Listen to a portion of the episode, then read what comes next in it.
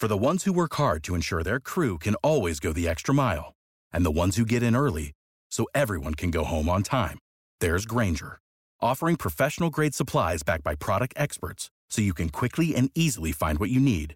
Plus, you can count on access to a committed team ready to go the extra mile for you. Call, clickgrainger.com, or just stop by. Grainger, for the ones who get it done. All of Spiked's articles and podcasts and essays are free, and we want to keep it that way. But to do so, we ask our loyal supporters, if they can afford it, to chip in, ideally with a regular donation. It might not sound like much, but donating as little as £5 per month can have a transformative impact on our work. For less than the cost of about two copies of The Guardian these days, you can help Spiked become bigger and better and bolshier than ever. So if you like our work and want to support us, please do consider signing up. Just go to spiked-online.com and click on the big red donate button in the top right corner. Thanks so much. And now on with the show. Hello and welcome to the Spiked podcast. I'm Fraser Myers, and with me this week, as ever, we have Spiked deputy editor Tom Slater. Hello. And Spiked columnist Ella Whelan. Hi. Coming up on the show, Wiley's anti Semitic rant, Boris Johnson's war on fat, and Scotland's new hate crime bill.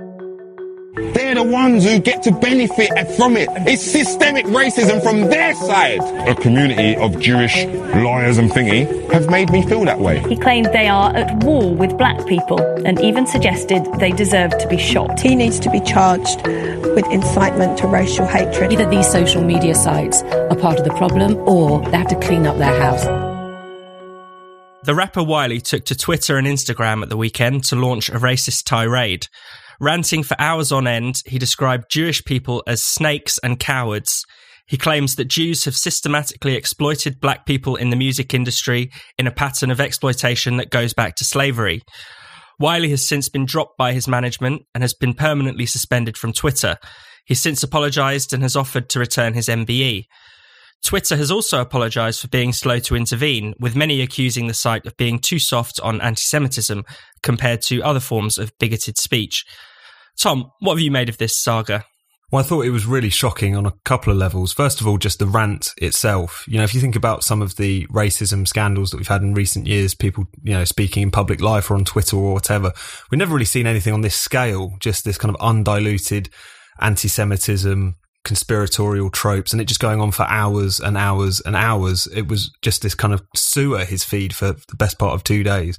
That was really quite shocking on its own terms. Mm. But then what was also shocking, of course, was the response to it. Because I think what we saw in response to Wiley, despite the fact, as I say, this being one of the most appalling and prolonged kind of racist rants that we've seen for a while was the kind of lack of enthusiasm. There is this kind of enthusiasm gap for many people in terms of condemning racism between anti-Semitism and all other forms of racism. So people who would usually want swift and sometimes like mob justice meted out on people who who had expressed a racist view.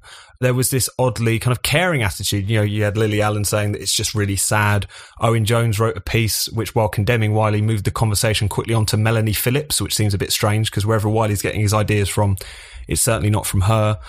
There was also this headline in the NME, which referred to them as his Israel tweets. There was an article in The Voice this morning which basically said he might have articulated himself poorly, but maybe he has a point on these other issues. Really, really quite shocking. This is something that we've seen previously. We saw it during the Corbyn years, um, where you had many people on the left who, whilst very quick to condemn racism in any other form, treated anti Semitism as a lesser form of racism, really. And I think, as Brendan pointed out on Spiked this week, this has a lot to do with identity politics, insofar in this really crude, stupid, and often quite obfuscating kind of pyramid of victimhood that they have. Jews, for whatever reason, despite anti-Semitism being the world's oldest hatred, kind of on the bottom of that pile. They're considered white. They're considered privileged. And because of that, I think there's a tendency not to take this as seriously and to be more sympathetic, even in some cases, to the people perpetrating this kind of bigotry. So yes, the rant itself was appalling, but I think the muted response to it was also appalling in its own way. Ella. Yeah, as Tom says, it was shocking. But then I've been seeing, and other people have been noticing, growing kind of anti Semitism of this sort, particularly among high profile black artists. I mean, there was that instance of Ice Cube coming out on Twitter and sharing some of the oldest and most obvious anti Semitic tropes in the form of images and praising Louis Farrakhan, the infamous anti Semite black nationalist. And Wiley at the time defended Ice Cube and said that he was onto something. And there has been a kind of low level acceptance of particularly Farrakhan's views for a while. I mean, we know there were scandals about some members of the squad in America, the new up and coming Democrats, um, supporting him, Rashida Tlaib writing for a blog for him. I mean, that was way back in 2006, but then more recently, the scandal around some high profile members of the organizers of the Women's March in 2018 professing support for him and also coming out with, again, anti Semitic crap.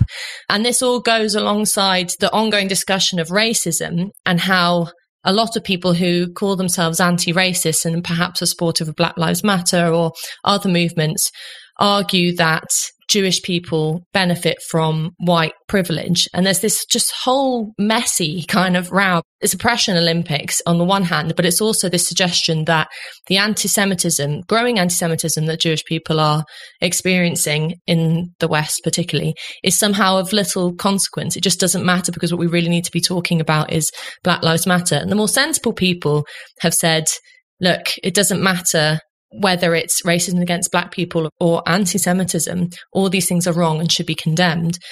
But there is this very uncomfortable underlying suggestion that, and you can see it in the way some people have responded to Wiley, is that actually he's onto something, that actually these rich Jews really just don't want to admit that they're rich Jews. It's come out of this rather unfortunate personal altercation he's had with his manager who's Jewish. And that seems to be if you were being generous, you'd say that might be what's fueling his, you know, particularly bizarre rage against the Jewish community um, because it's got that personal aspect to it. But then you have to ask what wider significance does it have? I was kind of disgusted that Sky News got him on for another kind of round of ranting. Also, in a different way, kind of disappointed by the fact that, as Tom says, lots of people were saying, oh, you know, we need, you know, he might be suffering from mental health issues. We need to give him a chance. And you do think the double standards there are pretty stark because in all other cases, the same people who were saying we should give Wiley a chance would rush to condemn and ignore context with anyone else having any other kind of racist outburst.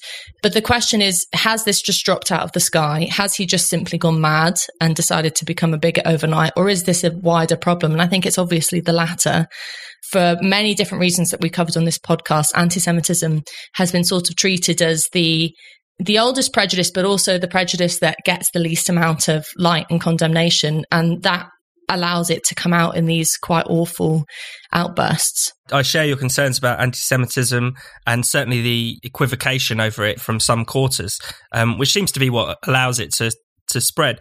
But I'm also worried that the only response from the kind of political and media class to this is to call for censorship, essentially.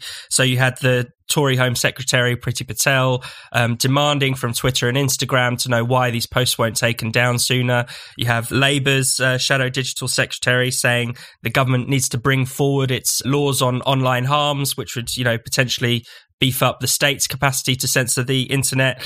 And you had a large number of people, you know, from the great and the good taking part in this 48 hour boycott of Twitter, basically asking Twitter to beef up its rules in response to anti Semitism. And that is also a big danger because really censorship doesn't confront racism at all. It sweeps it under the carpet. So if we want to allow anti Semitism to fester, then we should go down the censorship route. I wrote about this in my column this week, but I think if people want to challenge racism, they should go ahead and do it. They shouldn't ask for Silicon Valley to step in, the tech giants to step in, or for the state to step in to just censor and hide away these views. They should challenge them robustly and take them on head on. And that's the only way we're actually going to deal with this problem. I was listening to a Novara Media podcast when she, they were interviewing and talking with a woman called Rivkah Brown, looking at whether or not social media boycotts are the right way to go. And it was a great example because they came up with this idea that it was right for Wiley to be banned off Twitter and Facebook and all these social media platforms, but his music still should be streamed on uh, Spotify. And it's this weird kind of idea that these, like an artist like him, should be able to, you know, make money and, and make music, but not have an opinion. And however wrong his opinion is, and it's, it's sort of unequivocally wrong, it's the most ignorant form of anti-Semitism, you know, the idea that Jews were slave owners and all this crap that has just been disproved time and time again.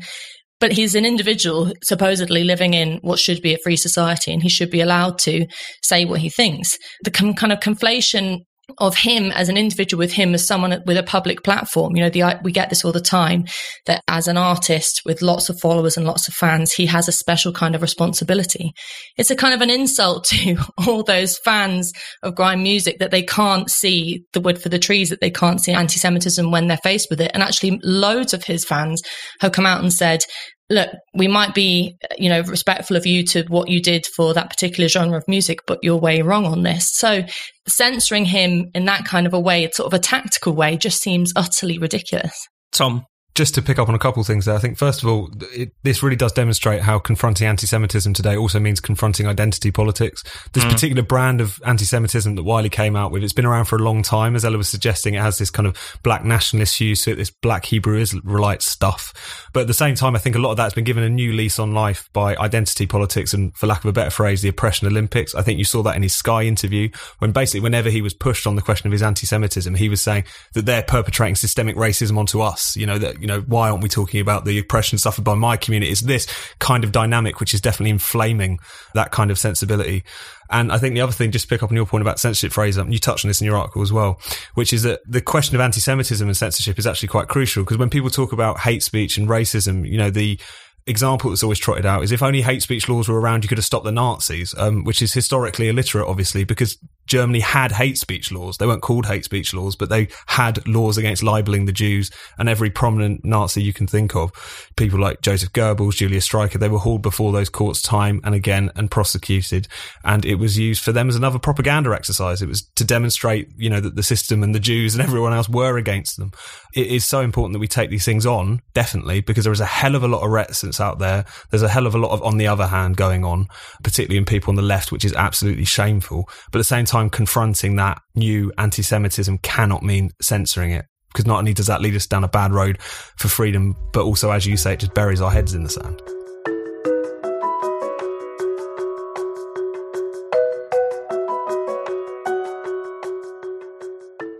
You're listening to the Spiked podcast.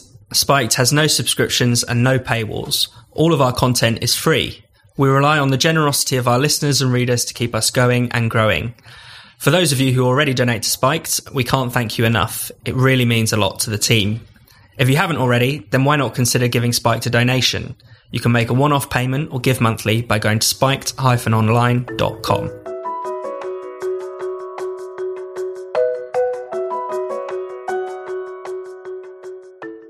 Boris Johnson has unveiled a raft of nanny state measures aimed at tackling Britain's alleged epidemic of obesity. Johnson has blamed his own near death experience with COVID 19 on his weight and has vowed to get the rest of the country into shape in time for a possible second wave of the virus. Boris's proposals include a ban on junk food advertising before the watershed, calorie counts on restaurant food, a ban on buy one get one free deals, and an app, among other proposals. Ella, what are your thoughts on this? Well, as much as I dislike all of the nanny state measures that the point about this, which Rob Lyons makes in his column this week on Spiked, is that there is very little new in any of this. It's mm. kind of a rehashed version of lots of old nanny state ideas around losing weight and tackling obesity. There are already calorie counters on the menus at Pizza Express.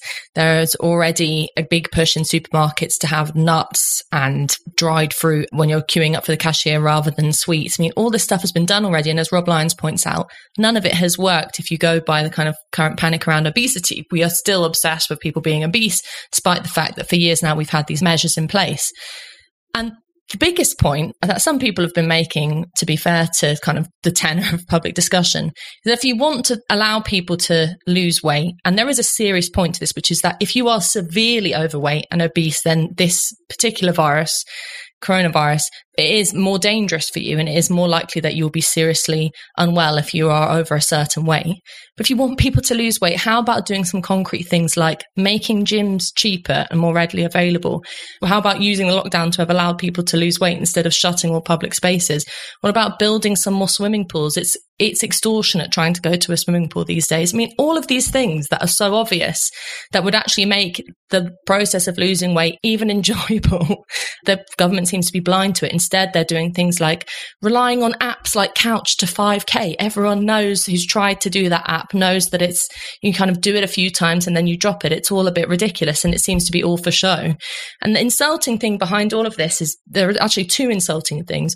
One, which drives me mad, is that the government and Matt Hancock are still banging on about BMI, which is a particular inaccurate way of measuring people's health and weight, especially for women. If you're a woman with a certain kind of chest size and, you know, a hip size, then your BMI is going to be up in the high numbers and it doesn't necessarily mean that you're overweight from sort of school nurses to your average doctor, everyone knows that BMI doesn't tell you that much. So that's one thing that's incredibly annoying. And the second point is that all these measures are kind of based on behavioral science, tinkering around, nudge theory that just treats us like idiots. Nobody in their right mind is going and ordering a pizza thinking, I'm sure this is a balanced meal, or picking up a Twix thinking, you know, this isn't going to do anything to the size of my thighs. We eat things like that because we enjoy them. And trying to re educate people about weight loss just it hasn't worked and isn't going to work. So either the government does serious things to make weight loss more efficient by providing resources in society for people to do that, or they leave us the hell alone. And I think actually probably do a little bit of both of them and would be better off.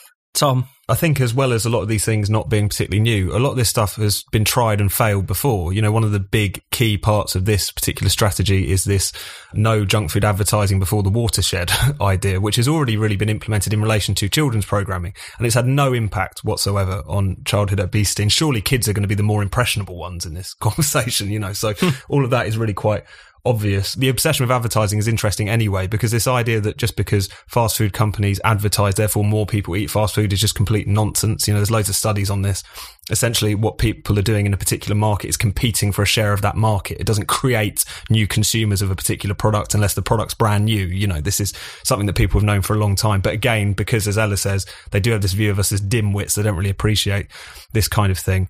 So on one hand, a lot of this is kind of just like a big bureaucratic virtue signal. It will have impacts on the food industry, etc. But obviously, when it goes hand in hand with some of the other things that have been going on, this food reformulation scheme that Public Health England have, they basically told the industry to cut 20% of calories out of food by 2024 or else it does show you the kind of direction of travel. But I think the other thing that's interesting about it is this myth, which has been an obvious myth for some time of Boris Johnson, the libertarian, you know, mm. this idea that he had this kind of more laid back, merry England, you know, made a point of saying that he wasn't going to introduce pudding taxes and things in his leadership bid. But I think that didn't take into account on the one hand that he is a bit of a political weather vane in some respects. He is a bit of a flip flopper, but also, you know, when he was in City Hall, he introduced that ban of drinking and on the tube. That was one of the first things he did.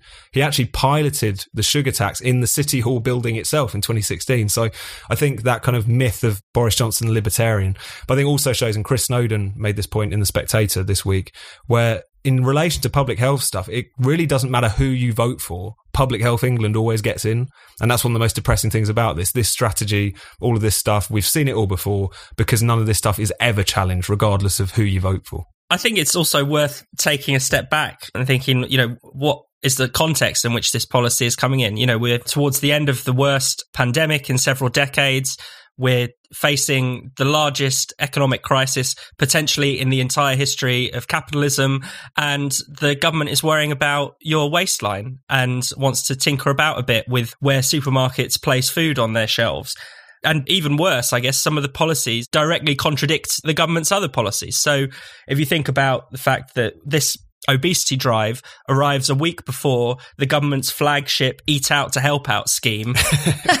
so they're planning to ban buy one, get one free deals in supermarkets just at the same time that the state is going to subsidize 50% of your meal if you eat in a restaurant. And those restaurants include McDonald's and Nando's and Wetherspoons and Wagamama's. Also, those restaurants would now find it illegal to advertise their products before 9 p.m. I mean, it's just a complete contradictory mess. And it shows a government that has absolutely no direction or sense of mission or purpose. They're just kind of going along with any of the latest ideas suggested, as you say, Tom, by Public Health England, by the government blob, they'll go along with anything. Maybe you're only allowed to eat 50% of the meal. Maybe that's the, maybe that's the deal. but on a serious point, you know, as much as it's unhealthy to eat in excess, and everyone knows that, even the fattest person in the planet knows what they're doing is unhealthy. What's also unhealthy is this kind of nurturing of this calorie counting mindset. I mean, in a genuine sense, I'm quite worried about a kind of growth of fat phobia. Um, not least because I'm slightly on the chunky side and I'm pretty fine with that, have always been fine with that. But especially for, you know, you, you think about other conversations that are being had ad nauseum about, for example, the effects of body image and advertising on young women and body fat shaming and all that kind of thing. and that, you know, not so long ago, that was such a big deal that adverts were being banned on TFL for weight loss pills and dieting campaigns. And now suddenly we're also supposed to be looking in the mirror. And unless we are of the kind of perfect shape and size and weight, be kind of concerned for our lives. And the fact is, there's a kind of nastiness growing. There was this article in The Telegraph by Charles Moore about why it was sort of laughable to ask us to lose weight when every nurse in the NHS is fat. And you just think, what kind of horrible crap is this? And there is a point at which you allow people to be sensible about the choices they make in life. But then if they deviate from those choices and do things that you don't like, so for example, become very fat, that doesn't mean that you cast them as a drain on society. And it also doesn't mean that you're sort of grow this kind of unpleasantness around them. So I think we have to be careful about a growing kind of fascination combined with a fat phobia that turns us into this kind of like slightly dystopian, unpleasant society that's, uh, you know, obsessed with what we eat. I think that so much of this discussion is just so incredibly sort of out of touch, really. I think you saw that in a lot of the debates in recent days about how even some people who are kind of against these changes um, have and against the kind of nanny state stuff have made this point about saying, you know, no one ever points out that actually if you buy raw vegetables, it's cheaper than buying you know, chips and smiley faces and all the rest of it. And again, there's just no appreciation of just how ordinary people live their lives in relation to all of this. First of all, it's not as if people, you know, it's like if you haven't got much money, you have to buy the cheapest food available. You might want something quick you might want something tasty. Time is one thing which is a big impact on all of this. If you've got two kids, you don't necessarily have time to spend an hour and a half making a delicious dinner. Like this is the sort of thing where, you know, sometimes you do need something quick. That's never really taken into account of. This is a point actually Orwell made in Road to Wigan Pier about there's a reason that unemployed people aren't necessarily as enthusiastic about having granola for breakfast. You know, people use foods in different ways. Now, that's not to say that, you know, every poor or working class person just fills himself with junk. That's obviously a complete stereotype and a misnomer in this at the same time. I think it's quite funny that this clamped down on junk food, for instance, when TFL introduced it for their advertising ban, has actually caught a lot of middle class food in the in the crossfire with Farm Drop, this kind of quite worthy company having to pull their advertising because it had pictures of free range eggs and bacon in the, in the foreground. So I think that's quite funny, and that tells us that despite the fact that there is often a class snobbery in this discussion, if they're going after high in fat, sugar, and salt, it's going to hit a lot of things that even your average Guardianista quite enjoys. But just so much about this discussion doesn't recognise that the way in which people of all backgrounds of their lives is that they're not constantly calorie counting. They're not constantly thinking about price. Even sometimes, you know, people just want something good to eat. and there's nothing wrong with that. There's always going to be a small proportion of society who are going to have problems with their weight. But why we need this kind of nannying attitude and all these overbearing policies to deal with that seems to me disproportionate and fueled more by puritanism than it is by health, really.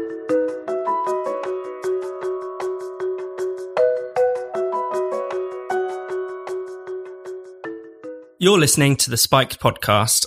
If you haven't already, don't forget to subscribe so you never miss an episode. You can subscribe to the podcast through iTunes, Google Play, Spotify, Stitcher, and more.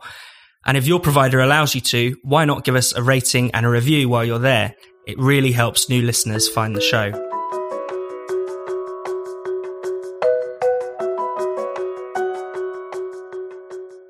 The Scottish Government is introducing a new hate crime bill which would criminalise stirring up hatred and the possession and communication of inflammatory material. The Law Society recently warned that the restrictions the bill would impose on speech are so broad that it would even criminalise actors who played the part of bigoted characters in a play. The Scottish Police Federation has also warned that it would bring the police into disrepute by criminalising what people think and feel, as well as what they say in private. Tom, what are your thoughts? Well, in many respects, I think this Scottish hate crime bill is a kind of gold plating of a lot of the hate speech legislation that we've seen for many years across the UK.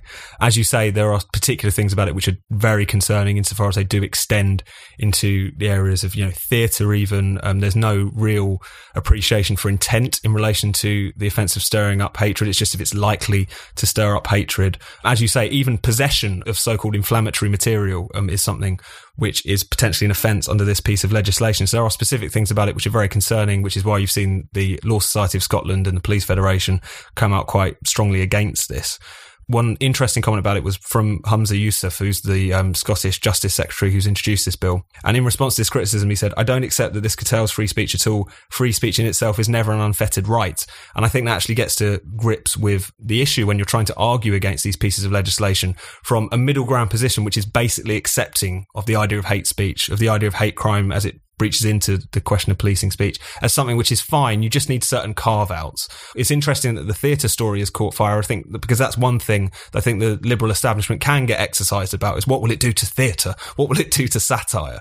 But when it actually comes to people just expressing themselves on the internet or something, they don't really care. So I think what is, even though there's a lot about this which is shocking, it doesn't have even the protections that existing public order legislation has. It could seriously criminalise discussion of gender identity, religion, all sorts of things to an extent that we haven't seen. But at the same time, it springs from this consensus that we have in Britain, which unfortunately amongst the policymaking set seems very, very solid, which is the idea that there are forms of speech that you do have to clamp down upon. And once you've conceded that, there are always going to be people who try to push the envelope of that further. Ella. As with all of these attacks on free speech, one of the central points of it is that it just seems to be completely blind to context but purposefully blind to context as if it never matters. So that's why the example of the arts and the theatres is such a good one because obviously if you are putting on acting, pretending, putting on a production which displays certain viewpoints more often than not these days to lambast them, then there is a particular context there, and anyone with half a brain knows what you're trying to do. No one thinks that you're simply using the N word or being homophobic or wherever it is just for the sake of it.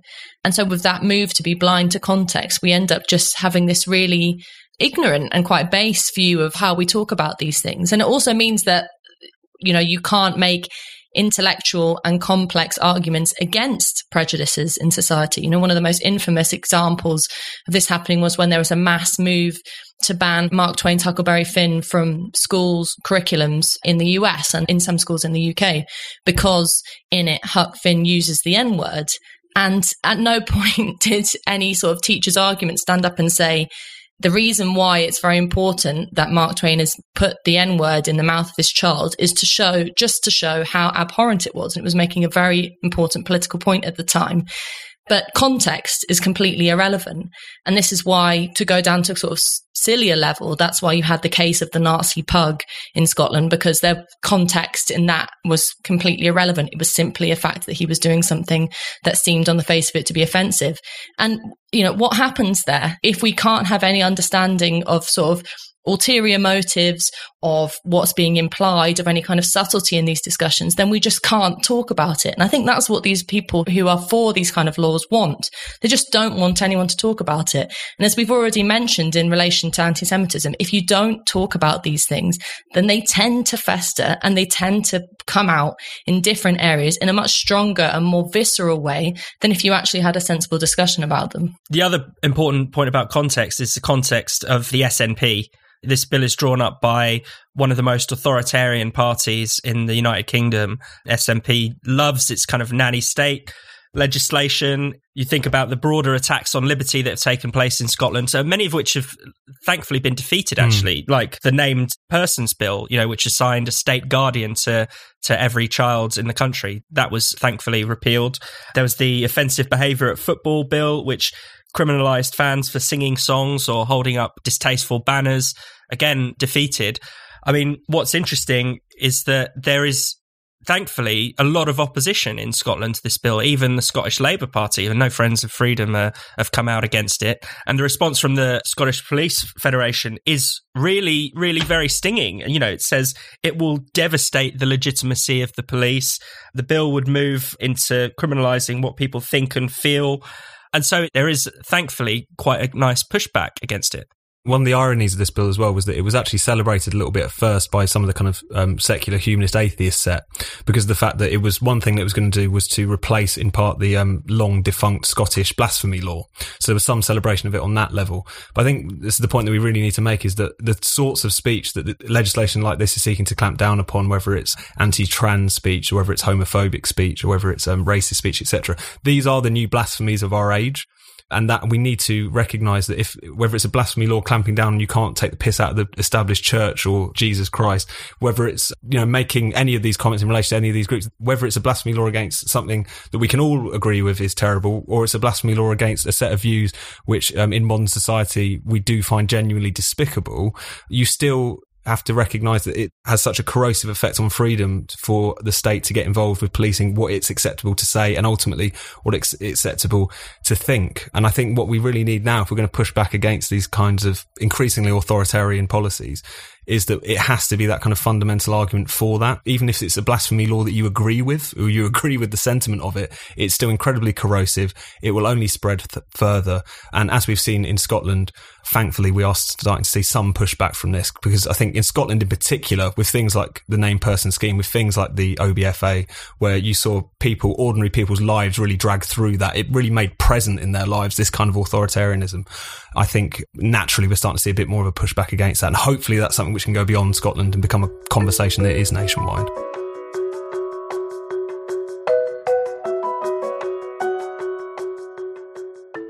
You've been listening to the Spiked podcast.